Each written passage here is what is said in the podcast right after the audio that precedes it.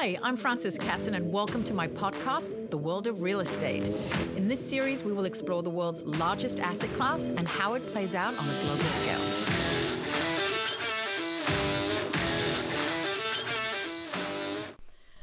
I am honored to welcome to the show a gentleman who needs no introduction the CEO of Douglas Elliman, Scott Durkin. He is visionary, he is wise, he has an unwavering intuition and a brilliant guide.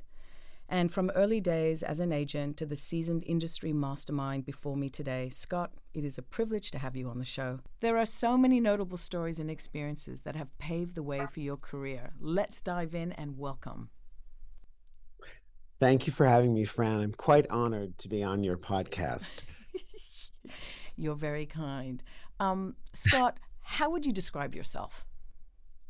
I would say I'm a, pretty much an extrovert. I'm very much like my mother, my late mother.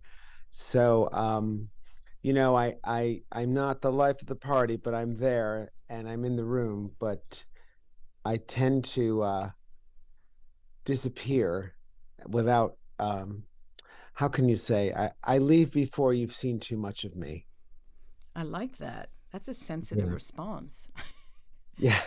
I, I got that from my mother. She she was great about that. She knew when to leave a room, and and wanting and keeping you wanting more. More. yeah. Said like a true showman. I like it. I actually put that in her obituary. Did you? Yeah, my dear friend Charles Busch, the playwright, um, told me that that's what how he thought of my mother, and uh, so she never overstayed her welcome. Wow, wow. Where did you grow up? I grew up in upstate New York in a little town called Salem, New York, in Washington County. It bordered the Vermont border, uh, the state of Vermont, and I the closest uh, town for us was Rupert, Dorset, and Bennington. So um, really rural, and there were about 900 people in my town. Wow, that's small. Really Very small. small. Everybody knew where to borrow a cup of sugar from everyone. Wow. Oh, absolutely. And we had party line phones. I don't know if you know what that is here in the US, but and you shared lines so you could hear each other talking. Stop. So if you picked up the phone, you'd be like, "Oh, Mary Smith's on the phone. Got to hang up." Um, now I'm showing my age. No, you're not. No judgment here. So your parents are from there as well? Yes, everyone, the whole family, all all of my 17 first cousins and my mom was a, a, one of five girls. So, yeah, it's a beautiful part of the state. It's absolutely magical. Right near Saratoga. It's beautiful up there. Yeah. May I ask what their professions were? Oh, sure. My father was the undersheriff of Washington County. Hmm. Yeah, and my mother was a deputy. She was what? the first. Yes, she was the first female deputy uh, in Washington County. Um, and uh, yeah, they Is were. Is that how they, they met? Uh, no, they met in uh in high school. Yeah, and he he wouldn't he would he she chased him and then she uh so much that on Halloween he became a cop. He was one year ahead of her, two years, and he was directing traffic for a Halloween parade, and he was not. uh you know, she just didn't feel like they had a, any any future together but she tried one more time. So she got into a baby carriage as dressed as a baby and had her had her friends wheel her by him as he's directing halloween traffic. I think that won him over. Wow. Wow. What do you say she was, what she was a say? prankster. What do you say as you go past in a pram? What do you say? Right. Marry me. So would you say they had a good marriage they had the best marriage. They were together um, 50 years and they had only spent one one night apart. What? Yeah. yeah. Can you imagine? I'd go crazy. I'm I'm that is goals right there. Right? So would you say that your childhood was pretty how would you say your childhood was? Oh, it was uh, you know, I I continue to go back home every summer I rent um, a big house there and and I I see all my friends from my childhood and it's quite magical and special and I bring people from New York and they're just shocked that we're all so close. But it was just like a little it was like the Waltons. You know, I worked I on a day. the Waltons. That yeah. Show. Does it really exist? I worked, wow. Yeah, it does exist. I worked on a dairy farm across the street to help pay for my horse uh, and his board. Wow. So I learned how to milk a cow and and birth a calf and uh, you know and hay and and um, it was amazing. So under the Just city slicker, you're really a farmer by heart. I'm a farmer. Give me the terra firma any day. I'm like you. Yeah. So you used to take ballet, which is very close to my heart. Tell me a little bit about how that came to be. Well, I mean, I went to you know you know I'm from a town of 900 uh, where our guidance counselors in high school would tell us. Um, you know, you don't need to go to college. Just continue to work on the farm. So I was one of my one of the first people in my class to go to college. Really?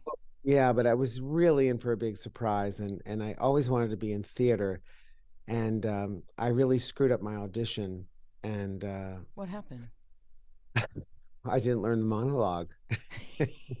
not not by route, so you were reading it or just I was just I walked into I remembered about six lines of this uh, play called "Ah Wilderness," um, and I I just I just screwed it up, and you know let me guess, you've never forgotten it since. I bet you I haven't recant it because- now. someone walked in in the middle of my audition and slammed the door and my head turned like who are you and then of course i i lost my train of thought so i left the audition. They said they sort of pushed me out. I was like whoa, whoa, whoa, wait a minute wait a minute. And uh i got pushed out into the hallway and then i just walked across the the campus to the the, the ballet and modern center and um i got a scholarship because back then men there were very few men dancers and you could really get get a good scholarship. So i started dancing. I had never had any classes. I was 18 and um so modern was my real passion but of course as you know ballet is the base of everything hmm So let me get this straight. You muck up an audition, you walk across campus, you sign up, and now you're on a scholarship for in modern dance, but with the base of ballet. right And this is your first, and and you're the first from your community really to go to college. and my family i mean there was probably oh maybe five of us out of a class of 48 that went to college yeah it's pretty Were you was pretty- ready? Were you like, I've got to get out? Was that why? Well, I'm I think the fact what was really pushing me away was the fact that I was gay. Okay. And that was a hard um I had a lot of support as a kid. I was I was if you look in my yearbook, I was the class clown. Okay. So um I entertained people. And that's how See- you sort of protected yourself too from knowing that you were a little bit not of what they expected in that way. Exactly. Mhm. Yeah. That's very brave. Yeah, I mean, I you know, I had a stage mother, so um that that really helped me get out there and and and feel good in my own skin and also i think that you're right that helped sort of give me a protection there plus my older brother was the uh the superstar basketball and football player at the oh school wow. he protected me Oh wow. Perks. That's big. and plus and then don't forget i went to school in a police car you, you had it wrapped nicely. yeah i arrived in a police car so no one bothered you know no one bothered me Wow. And was your dad okay with all of it? If I may ask. well um yeah sure i mean sadly i never had a conversation about it Hmm. Um, he died when I was 46. So I never really came out to him. But, wow. you know, I'm from a different generation than Yeah. today. Yep. Look, even today, I think that people struggle. Um, They do. They really do. may I ask what your first job was? So now you've done college, you're doing modern dance. What happens next? What's your first job? Well, I realized that when I my I did a summer at Jacob's Pillow, Ah, Jacob's Pillow, close to my heart. Yes. right? And then I realized that I was not made for this. There was no way I was going back to New York and become a professional dancer. So I um I I entered into a career of hospitality with Four Seasons Hotels. Did you love it? I loved it. I love it. I still miss it today. Do you really? a lot, of, a lot of people in real estate have had hospitality careers, and that's a wide range. It could be a flight attendant. Yeah. It could be you know, at a country club. It could be anything. A waiter. Yeah. Uh, that's all hospitality. So I absolutely loved it, and I worked at the at the time, which was the shining star of New York, was the Pierre Hotel, Ugh, which was a yeah. they flew the flag of Four Seasons at the time. Wow. So you must have seen some real movie stars act the whole shebang. Oh, hundreds. Like, you know, from Bette Davis and Audrey Hepburn and Jimmy Stewart to, you know, Cher and and all you know, Bon Jovi and Michael Caine and I mean, it just the list went on. Everyone loved to stay there. Okay, so let me get this straight. You are basically in hospitality. And how do we segue into working with Pam Lieberman during her quick ascension in New York City real estate? So at the the time, yeah, it's interesting. I I wanted to move up, so I left the Pierre and I I worked for a year for Ian Schrager at the Paramount. And Ian had bought the Paramount and was and redoing it with Philippe Starck. And they I was on the opening team of of the I think it was 1991 and we reopened the Paramount and um I was one of the managers there. And then I, uh, at the time, I was in a relationship and my boyfriend was buying an apartment and I just tagged along. And uh, coming from hospitality, I was pretty shocked at how we were treated. And uh, these agents are still, well, one is still working today. Stop Like, it. Really? Well, it was just sort of like, oh, we can't show you that building. that, You know, no gay people are allowed. This is the this is the '90s, so what? Yeah, but more more importantly, not just that. That was only one time up on Riverside Drive. But more importantly, it was the way the agent treated us. Not that it had nothing. It just they they were just terrible at follow up. They were one of this well, the apartment he ended up getting. The agent said you're being super cheap. We need ten. You know, just just Mm. treating him like he was bothering her. Mm. And I thought I need another career change, and and the possibilities are endless in real estate. Mhm. The the income you can you can earn. Mhm. One commission was more than I was making at the Pierre. So Me too, when I was a right. Totally. right, you know, and I jumped into it, and I thought, wow, what can you imagine if you were nice and, and not a mean, nasty person? Yep. That how you would do? So I um I was uh, a Crushed little it. yeah i just i was i started a little company called aj clarke Oh my gosh. they were a managing agent at the time they're Mhm. still there um, but and then uh, jeff levitas from the corcoran group recruited me when i sold one of his classic six apartments on west 93rd i think it was Oh my gosh. yeah and, the- then yeah.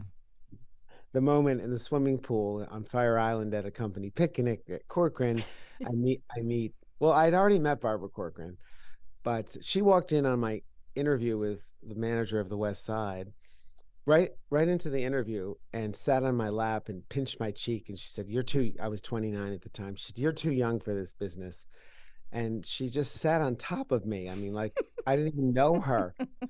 And um and then I I I was hired but the interesting piece of that was she was on she was coming over to the office to tell the manager that the company was out of money and that they had to close the office this was you know 1991 92 after the Black 87 Friday. Mm-hmm. Yeah. Mm-hmm. she said we we just you know the market's terrible there are no sales i can't afford the rent but sh- i never saw that on her face Wow. yeah, but then she then she she she and Alfred Renna did the one day sale for um L- uh, Lincoln Towers and the South Gate Yep. and the East Gate, and it sa- and it, it saved the company. Wow. It was amazing. That's amazing. What a Yeah. story. I didn't know that. yeah, and then a jump a year later, we're at a Fire Island picnic at Brett Backus's house. May she rest in peace. And I'm in the swimming pool, and and here comes Barbara. And then she said, you know, I want you to work with me. Really? Yeah. And she just said, just drop everything. Uh, she gave me an apartment, a clothing allowance. Um, we shared her office. I know, you know, we had a big office together. And, you know, she was my mentor for most of my early career at Corcoran. It's funny. I I the I joined Corcoran, and the day that she sold the company was the day I left. Wow. She had that showdown or hoedown in Chelsea Piers, a big. Yes, she rode That's right. backwards That's right. the horse. And that was the last day I left. Yeah. Mhm. Interesting. She was an amazing, amazing force. She was amazing. yeah.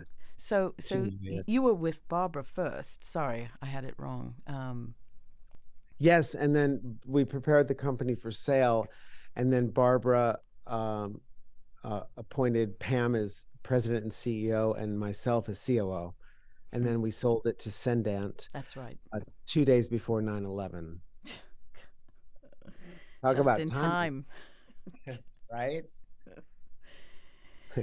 So, okay. So, describe this time in your life. You've now ascended up. You're in real estate. 9 11 hits. You're in the city. Tell me more. What made you move into real? Well, we know what made you move into real estate, but tell me what happens now. Well, I think when you go from a family-run sole Mm-hmm. owner, she really owned Mm-hmm. 99% of the company. She gave a couple of percentages of another downtown region to Pam and, and a couple percentage points to Esther Kaplan. But for the most part, it was hers. And um, so that was kind of rough on all of us because, you know, change like that. I mean, she really was um, riding off into the sunset. And uh, it was hard for her. Um, she she went into a six week uh, disappearing act after the closing happened and um, we were all sort of like left it's like as if a parent had died and the new wife was in town or you know Yeah. so it was it was markedly different and um, how long would you say it took for everybody to sort of find their sea legs again? well it took me longer than i expected Mm-hmm. because i was so proud of the brand and i was so proud of what i had done It with was such a great brand. It Yeah. was the brand at the time. right i i couldn't say goodbye to it and it it was it- it was formidable. It was Right. everywhere. It was the primary colors. It was this happier, hopeful, joy-filled, fun brand. Right. And all of a sudden it became um, you know, a, a bank for for of, Yep. for the new owners and and we were public and everything was scrutinized and it lost and you know, to her credit, she replaced herself and Esther with with someone who who had, was the complete opposite of them in terms of personality. Yeah. So it, you know that's a hard hard one, and I'm not nothing against Pam. I mean she she's a force within herself, but it was it was a big change for all of us. So how long did you feel that you could do that? I mean, Well, there. We sold in Six? No, 2001. one. One, yeah. So, and I came to Douglas Elliman in 2015. So I I was there for 14 years without Barbara. Wow. and um, but i got you know i was i was not in in headquarters anymore so i was sort of helping uh i had one of the top five offices in in the country for nrt and realogy down in chelsea so i i had my own sort of show which was great but i needed something more and um you really felt that the mothership there was no mothership anymore you know it was time to wow i need another act two Yeah, yeah. What would you say were the biggest lessons that you've learned over the years and how you went about implementing those changes personally and professionally based on that experience?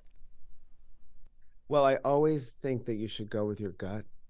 I think that, you know, it, it it it's true. I mean, you just when did you trust that? Because I think it takes, for me, it took me time to remember to do that, you know? well, I learned to wait for the right time, and I I uh, I you know, it's interesting. You you often think, oh, I there's nothing out there. There's nothing that's comparable to this. And so I probably waited too long, but the opportunity wasn't there yet. So it. it did ultimately come to me. And I think the the pivotal moments for me were were you know when Barbara Barbara said to me when we got together, she said, "Well, meet me at the Peninsula Hotel on Monday at five o'clock. We'll talk about your new career with the company." And when I walked into the bar, she had fallen asleep on one of the sofas. so I was like, "Oh, this is this should be fun." and you know she wakes up and then all of a sudden you know she, her, her eyes fill with water and she's like the growth of the company is is just too much for me i need i need uh, i need someone to do it with me and she said i i'm around you and i'm not threatened by you but when i inhale you exhale Hmm. and i am not letting this go so you have to work with me wow. yeah so i think way to say it too. I know, right? That's and I hate to be trite about being gay, but gay men tend to uh, surround themselves with powerful women. It's just an, it's just what it is. Why do you Uh, think that is? I- you know, it's a good question. I I don't know what it is, but I think I think they feel more comfortable because you know depends on the time, but it, most men are hard to read. I also think, I men think aren't emotional. that's true. I think that unfortunately they've been taught not to lead with their hearts, but I also think that uh, women who are forces tend to be a little bit more masculine in their way of communicating, and it probably doesn't threaten people who also have a little bit more sensitivity to non male energy. So I think it all kind of balances beautifully that way. I don't know. Maybe I'm I think you're right, and I think also they the women feel more comfortable around you because you're not a threat to them, and Correct. you're not you're not uh, objectifying them. You know, Correct. not- well said. You're so politically correct. So true. They don't know. They don't. Tell them, you'll tell them when they don't look good, and I did, I did that. A couple of times with Barbara, and we had a we had many um, phrases that were like uh, secret phrases, a language between us. If Oh, I, I if love she it. had- Like what? if she had food in her teeth, I would say, well, "What did you have for lunch?" And then she would just say, "Excuse me," and she'd go to the bathroom and pick her teeth out, or you know, you know, oh, those those shoes, and then she she kept like four pairs of shoes in her filing cabinet. Uh, you know, it was fun. It was really. I, I have to tell you, uh, in the the years I worked for her, there we never had a disagreement. She ne- really? we never ever. I tell you, never.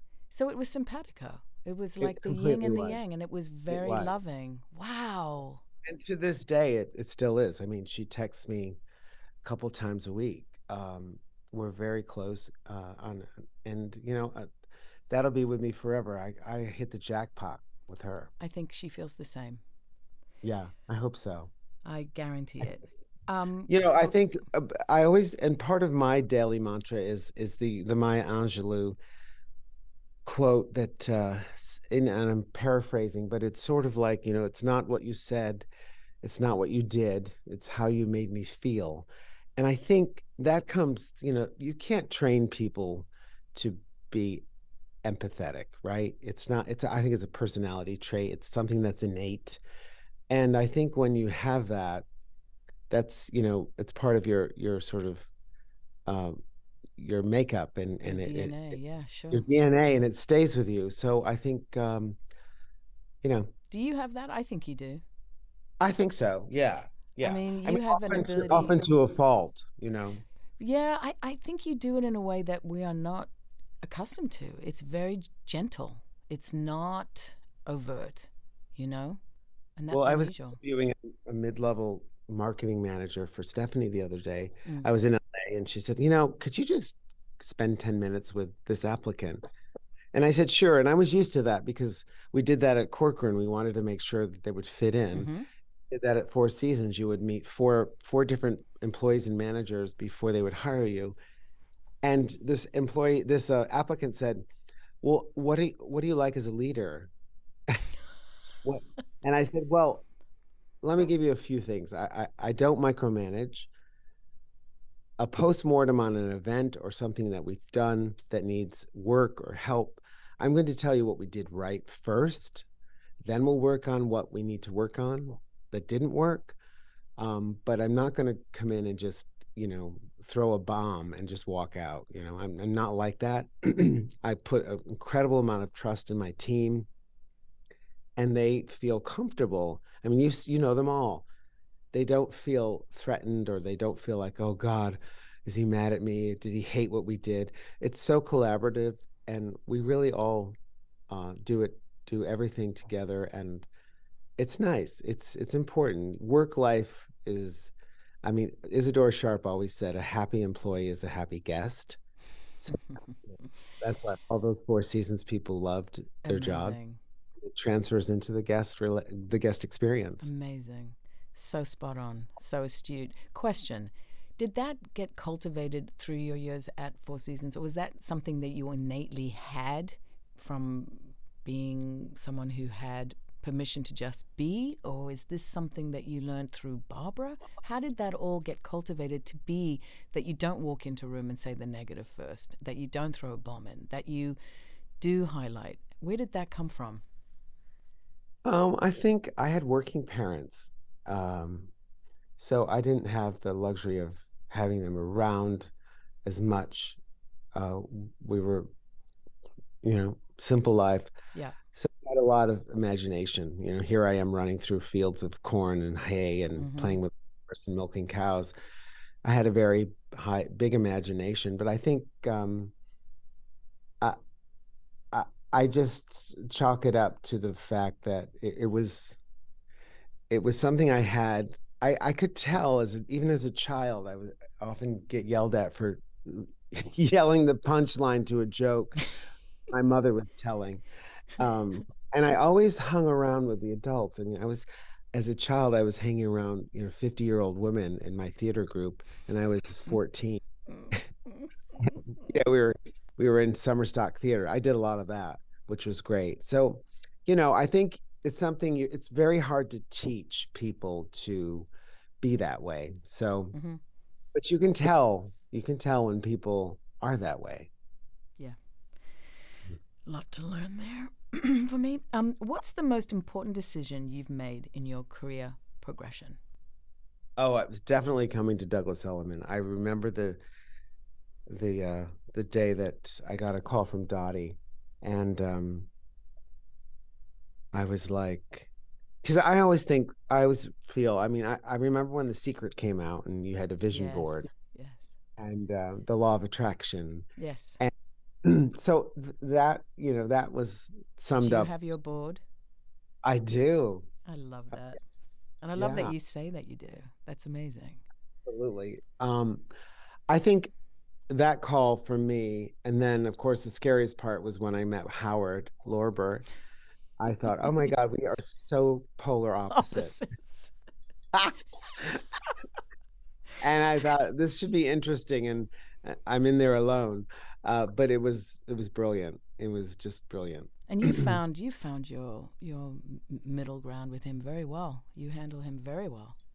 Well, thank you. And and you know, he uh, we are different and I think he had he um accepts that. And um I think it's nice when you have the yin and the yang, I like think he said. values it. I think that that's what makes it so much more informative for him is that your feedback is not aligned in this. I- I I get you. I got it. Yeah. Thank you. Um, how do you So find? Yeah. Sorry. Yeah. That was my biggest biggest career move and um I said to someone yesterday and I'm actually stealing Deanna Corey's line from when she joined the Corcoran group, but Love her. same line. Um, well, someone said, "Well, when you left Corcoran and came to Douglas Elliman, can you give us a, a what was it like?" And I said, "It was like from going from black and white to Technicolor. You know, it just really. uh, there's something at Douglas Elliman that has a magic that I've never seen before. Maybe I saw it in the hotel world, but uh, people show up, you know, and they're there for everyone. They're highly competitive. It's like one big, uh, big family that um, Needs a lot of therapy.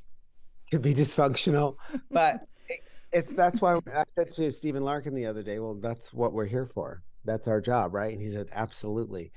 Um, and, and when you're in the service industry and you have an innate um, sensibility about it, uh, one of the key things we were taught at Four Seasons was um, to anticipate a guest need, not to react to it. So that to me has always stuck to me like, okay, you know, get to them before they get to you Love that. you know, and get just ov- um, exceed their expectations, or you know, know that know something about the person you're about to see that's special. That they'll be like, oh my god, he knew we had the same interest or he knew exactly where I, you know, I will sort of disguise it sometimes. I mean, I won't be so direct like, "Hey, I read your bio." Um, you know, that's too easy. So it's a whole art and I love it and I think that's what keeps me I've never gone to work and said, "Oh, I don't want to be here today." Never. That's a gift. Right? Yep. Yep. Yeah. Why do it Spe- then? It's too much. Right. The real estate market, Scott, has weathered a monumental up and down recession, pandemic, run up, run down, while you've been at the helm in a various senior leadership role for the past 15 years. As we cautiously leave the pandemic period, what do you think has changed for good in real estate? Well, I often say that, um, and I and I quote Barbara because she would. We've this is probably my sixth market hiccup that I've been through in my career, and um, we do well in a in a strong market, and we do well in a in a a weaker market, but we don't do well in the silences. Meaning, we don't yes. do well when we're paralyzed uh, and and you know there are Correct. certain people well in this market. I I think if you're going to just let it happen, you're not doing your job, and, and not that it's your job, but you you're you're you're leaving something on the table.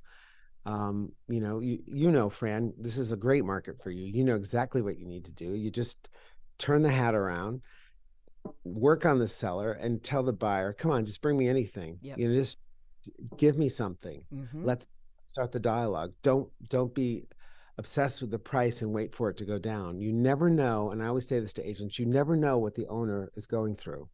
Correct. It could it could change daily if they turn on the TV and all of a sudden the sky's falling. Spot on. Right? It's it's just don't pass up these opportunities. And I think we've seen our most opportunities in down markets. Because the up market always keeps so many people away and the one with the most pot of gold that they're you know dishing out to buy something wins. But in this market a lot of people have much more of a chance to be included and and get something. So i always say you know just barge right through the door.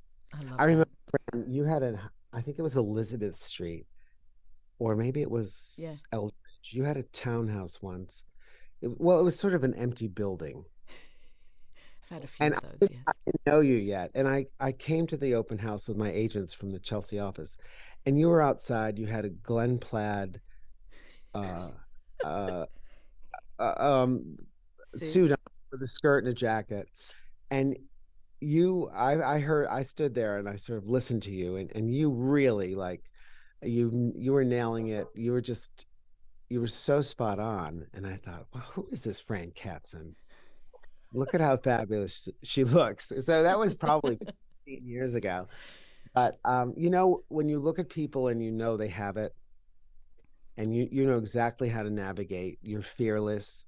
I I just I often say to people, don't let someone else or something, some event, change how you're going to do something. Who, who are they to say sit at your desk and wait for the market to come back? Well, the market is the market. You know, you need to adapt to it. 100%.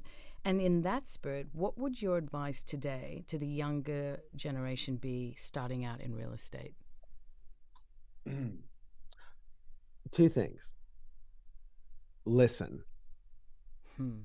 Listen. And secondly, you you really need to find a fabulous mentor, whether it be a team leader or a great team or a superstar solo agent um, you will learn m- so much more and you have to put in the time. It's like an apprenticeship. Yes. it's not fast and easy. What you see on television is much different than real life.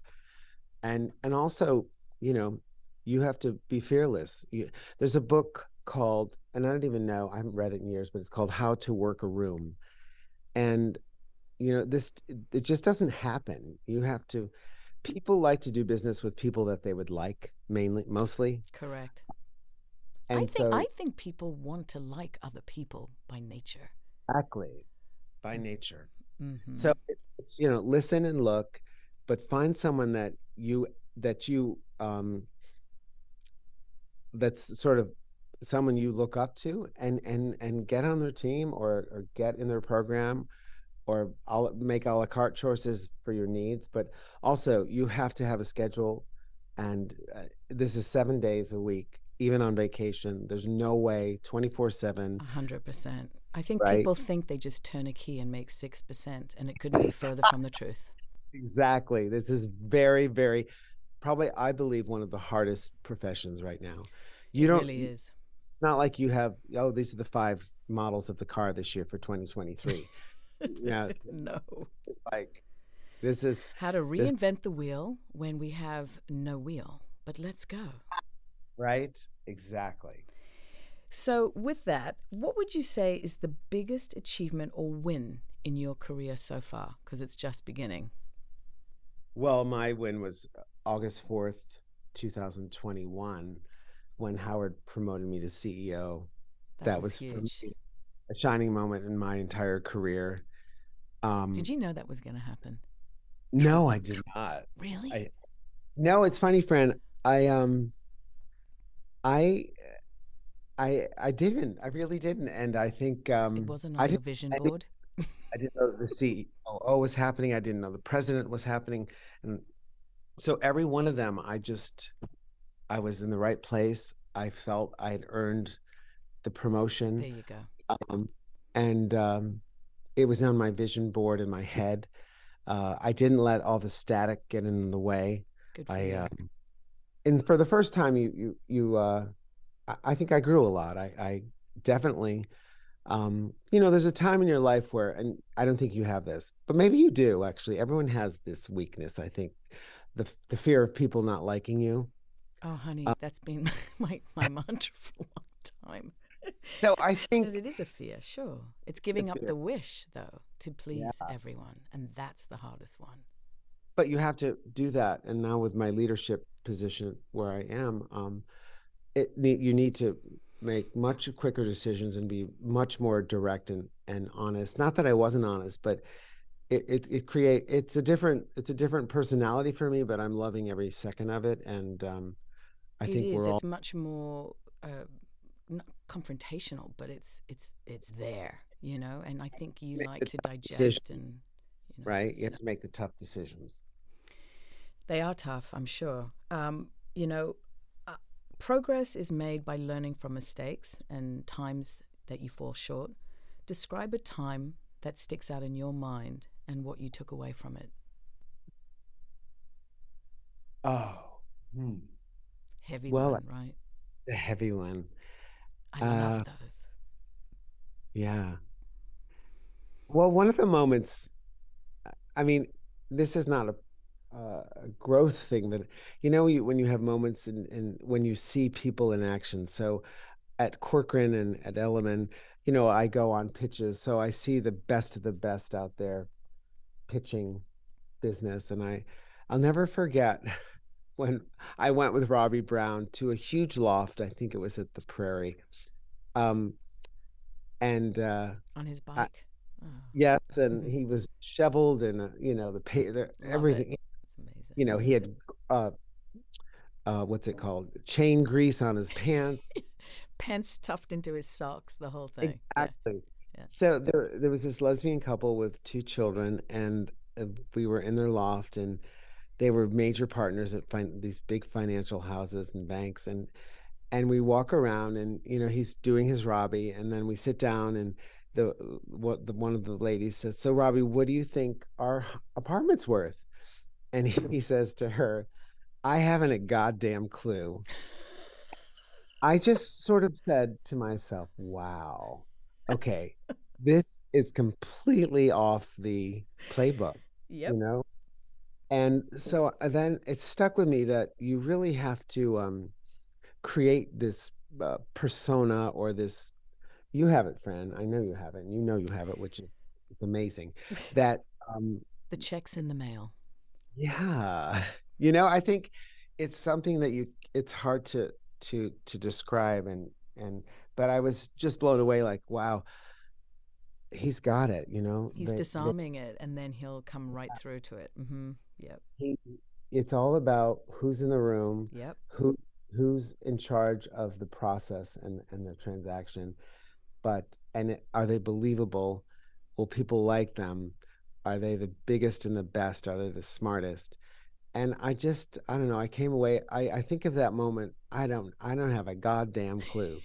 And uh, it was the best. I, I think It's because it makes it's classic. It makes you walk into the room and and just sort of say, okay, let me. I need to pivot here, and you know, oh, this, and just know that you you can't walk in and think it's going to be textbook. No. And that's what was brilliant about him. Yeah. Brilliant. I mean, that's unbelievable. I love it. That must have disarmed the whole pitch. Loved it. Yeah. It's like, okay, let's have, let's. What do you think it's worth? um, what is your favorite part about your job today? Well, I I get to um see all of our regions, and they're markedly different. They're, I always have said that have said that real estate is very local and it has a very local flavor to it. Yep. A- and that being said, I think um, our, seeing the Douglas Elliman brand in Texas, Colorado, California, Massachusetts, Connecticut, New York, Florida, and now um, Washington D.C., we and uh, I, I just the brand resonates everywhere. And Emily O'Sullivan, may she rest in peace, she gave me a quote once that said that money followed money, and I- think our average price at Douglas Elliman now is 1.7 across all markets. Jeez. Yeah, and and the culture and the DNA of all the employees and agents and leadership um, helps get that spread around around the country and around the world with Knight Frank and everything. So I I really love that part of it that I get to experience it and it keeps me sharp and it and it keeps you know it's it's great when we get into the um, cities and that we're we're in and they see us and we're very active in their lives.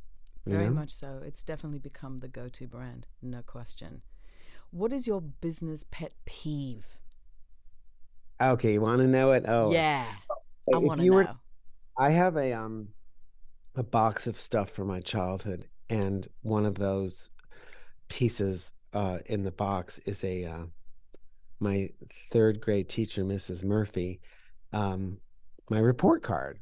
So I a few years ago I got the box out and I'm looking at it, and it, the uh, needs for improvement was um, Scott seems to be too interested in what's going on with his neighbor, uh, like the neighboring desk. Yes. He pays too much appen- to attention to every to the people around him.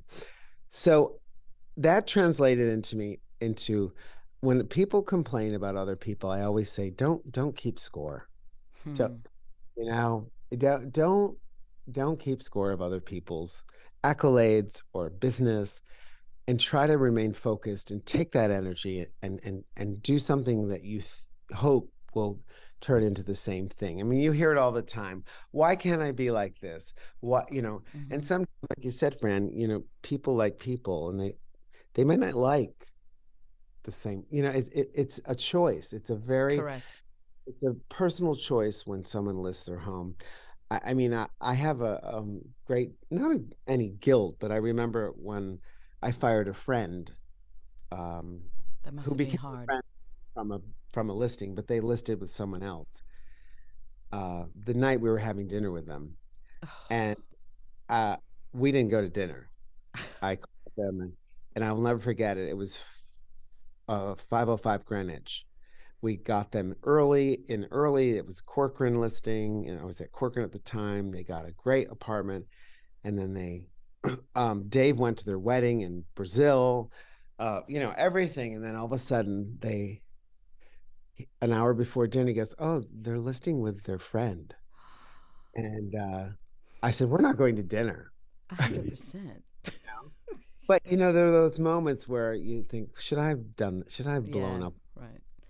But You it's know, so personal. It's such a personal thing, right? Because that that's actually one of the things I try to distance myself when I have friends that ask me for help. I always put one of my agents in front. So they never feel like they cannot say what they feel and need because of the friendship. And that compromised my friendships. And I, don't- I don't want that. I want them to have the full service without feeling like they have to edit because of that exact experience. you know, You know, Sharon Baum had a wonderful. I went on many pictures with Sharon. She always loved having me around, and you know, Sharon would walk in with a 700 page leather bound book of her business And the Rolls Royce, yes. and the Rolls Royce. And I remember we're sitting there in the living room, and the seller says, "You know, Sharon, my friend so and so works at so and so, and uh, you know, I, I don't. I, she, she wants the listing." And Sharon looks at her and said, "Let me put it into perspective. You can fire me, but you can't fire a friend." And I'm, ne- I never forgot. That. Wow. Yeah. Wow. So, yeah, that was a, a real uh, eye opener. Um, but you're right; it, it becomes personal because you know you do become probably a third of our friends are from our transactions. It, it happens; it's bound to happen. it is. It's a They become they become your foot soldiers. They become your your your agents of of your you know yeah, they get you. advocacy. Yeah, your advocates exactly. So, if you could live in any of the properties, projects you've worked with on over the years, which one would you choose and why? Isn't that politically incorrect? I love it. Mm. Oh wow. Well, I think um I never liked new. You're like me. You're like pre-war. Mm-hmm. Yeah. So I think conversions for me Mm-hmm. are much more exciting. Um, but uh, however, if I had one one choice right now, I would go with I would live at the Jean Nouvel, 53 West 53rd. It's beautiful. There's something about that. I think the actual size and the the the way it was built, the the heaviness of the hmm The weight. how the weight exactly. And I don't mind those buttresses crossing your window and Mm. blocking. I don't think they're blocking your view. I think it's a work of art. Totally. Totally. So for me, that's that's what I would choose now. I I, I think it's absolutely magnificent. And and I like uh, actually I love your social media posts when uh, for Jardim. I I just love that building. It's so beautiful. Such Yeah. a great project to work on. And Isay was such a one of the coolest people I've ever met. I don't know anyone who goes to a Radiohead concert at the age of whatever on his own. he was the coolest guy ever. Isn't it great? What's your secret sauce? Uh, interesting. I I said that the other day. I answered that the other day. Um, I didn't answer it, but I talked about it. And um, well, it's funny. We were talking about uh, when you're in a leadership position, you can never let them know that, you know, the house is burning down or you You're know sweating. you're sweating like, oh my God, I just got out of this meeting and something happened. And I think you it's your responsibility, yeah, to be um completely and I'm not up there with hiding stuff, but I'm just, you know, you have to you have to be able to compartmentalize everything you're doing. And as a leader, you have to there's a box of, of leadership tools that it's just one thing. It's like you know, be empathetic, be there, be present. You know, don't don't make it as if it's you're doing a job. That is absolutely key. So key. And it's hard because there's so much coming at you all the time, every day, all day. Well, look at I mean something like you, you probably have 25 listings right now. You've got 25 owner personalities that you have to, you've got to change that hat at any moment when that phone rings. Yeah, and you know you- who you're dealing with. You have 7,000 plus. Oh, I feel I have a light. great village that helps. I have a great village that helps. Yeah, but at the end of the day, it's on you. So I take my hat off to you on that. What is your morning routine? Well, I um I'm it's interesting. I I'll, I'll be very honest here. Since the pandemic and I got COVID twice, We all I'm did.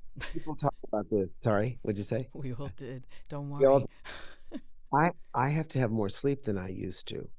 Um and I hope this goes away, but uh, I I used to wake up at 5:30, but now I need another hour. So I do my fitness on the weekends. So for me, I, I like the morning. I need at least two and a half to three hours in the morning before I get to the office. I could never wake up and get dressed and go to the office. I don't know how people do it. Boy, But I used to be like you, and then children changed that. Complete opposite. Yeah. I often I I'll text with Darren Sukenick. Uh, well, we used to now that Stephanie Ruhle is no longer in the morning about certain outfits and haircuts. um, see what Mika is wearing on uh, Mika Right. Morning Show. Love it. Love But it. uh, I, I have you know I like I we read page six and you know we have our coffee and get the dog walked and but yeah it is a routine you know I think but um It's a good one. Sometime for good you. hmm you have to have that you have to have Mhm. those moments. Life's too short. It really is. Scott, if your career wasn't in real estate, what industry would it be in and why? It would definitely be something in entertainment. I'm not sure what it would be. I don't know if I had the confidence as an actor that I wanted to be, that I could have been an actor. Something I loved the theater. Um, I could And see I you love- doing Broadway musical theater Well- so easily. Come on. I but could see you thank you. belt it out. Um, I think what's what was s- I love the excitement, and I often said that we're running a hotel, and I was the assistant manager at the Pierre. We was like running a big theater company, and every day was a new show. And, and I think I love change. I'm an Aries, Yeah. um, so I love change, and I think it would be something in entertainment, and um, You'd be great. I always for it. I think that comes from my mom again because she was in entertainment. You know, she had a cigarette in one hand and a drink in the other, and she was having my brother play show tunes for her, and she sang. So, it was it was in my life a lot. I love that visual. That's amazing. That's amazing. I love Everyone that. had Mama Rose or a stage mother. Ah, you know. God, I remember Gypsy, and that mom was amazing.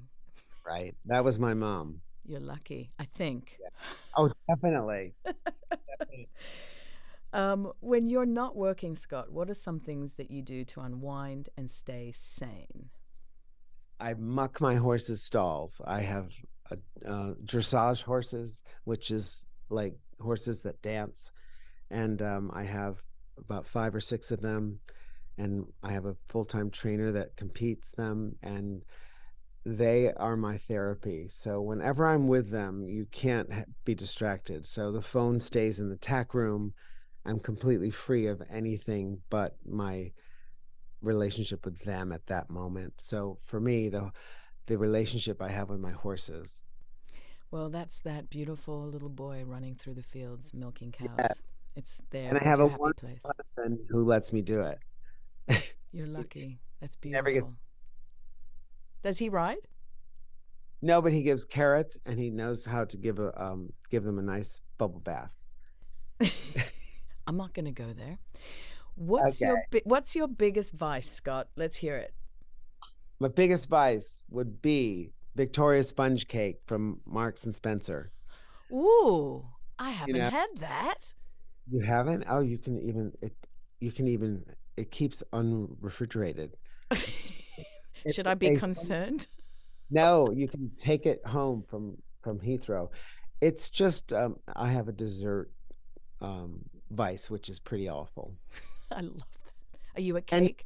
cake And I don't like chocolate, so I you know it's not even that. I can't blame it on that. I like um, I'm a baker, so I love to bake. Okay, so you're a cake person like me. Cake, hmm cake. hmm Oh yeah. Oh yeah. So I just want to say thank you. Wow. Um, I feel incredibly privileged to have been a part of this interview today and getting to know you more because you're very busy and yet you made time to do this today. So thank you. It's been Oh, amazing. thank you, and I I I love that we work together. It's so special. Um, you are a force that um, sometimes you'll say to me, "Am I am, am I being too, or was I bad?" Or um, you're doing it all beautifully. Aw. Uh, you're you're someone we all look up to, and and you're always, as I say, you you always have a seat at the table, and it's better to have that than to be on the menu, right? I'm going to marinate on that one for a bit, but I, I really appreciate it. Thank you so much. Thank Merry you. Christmas. Thank you. Happy holidays to you as well, Scott.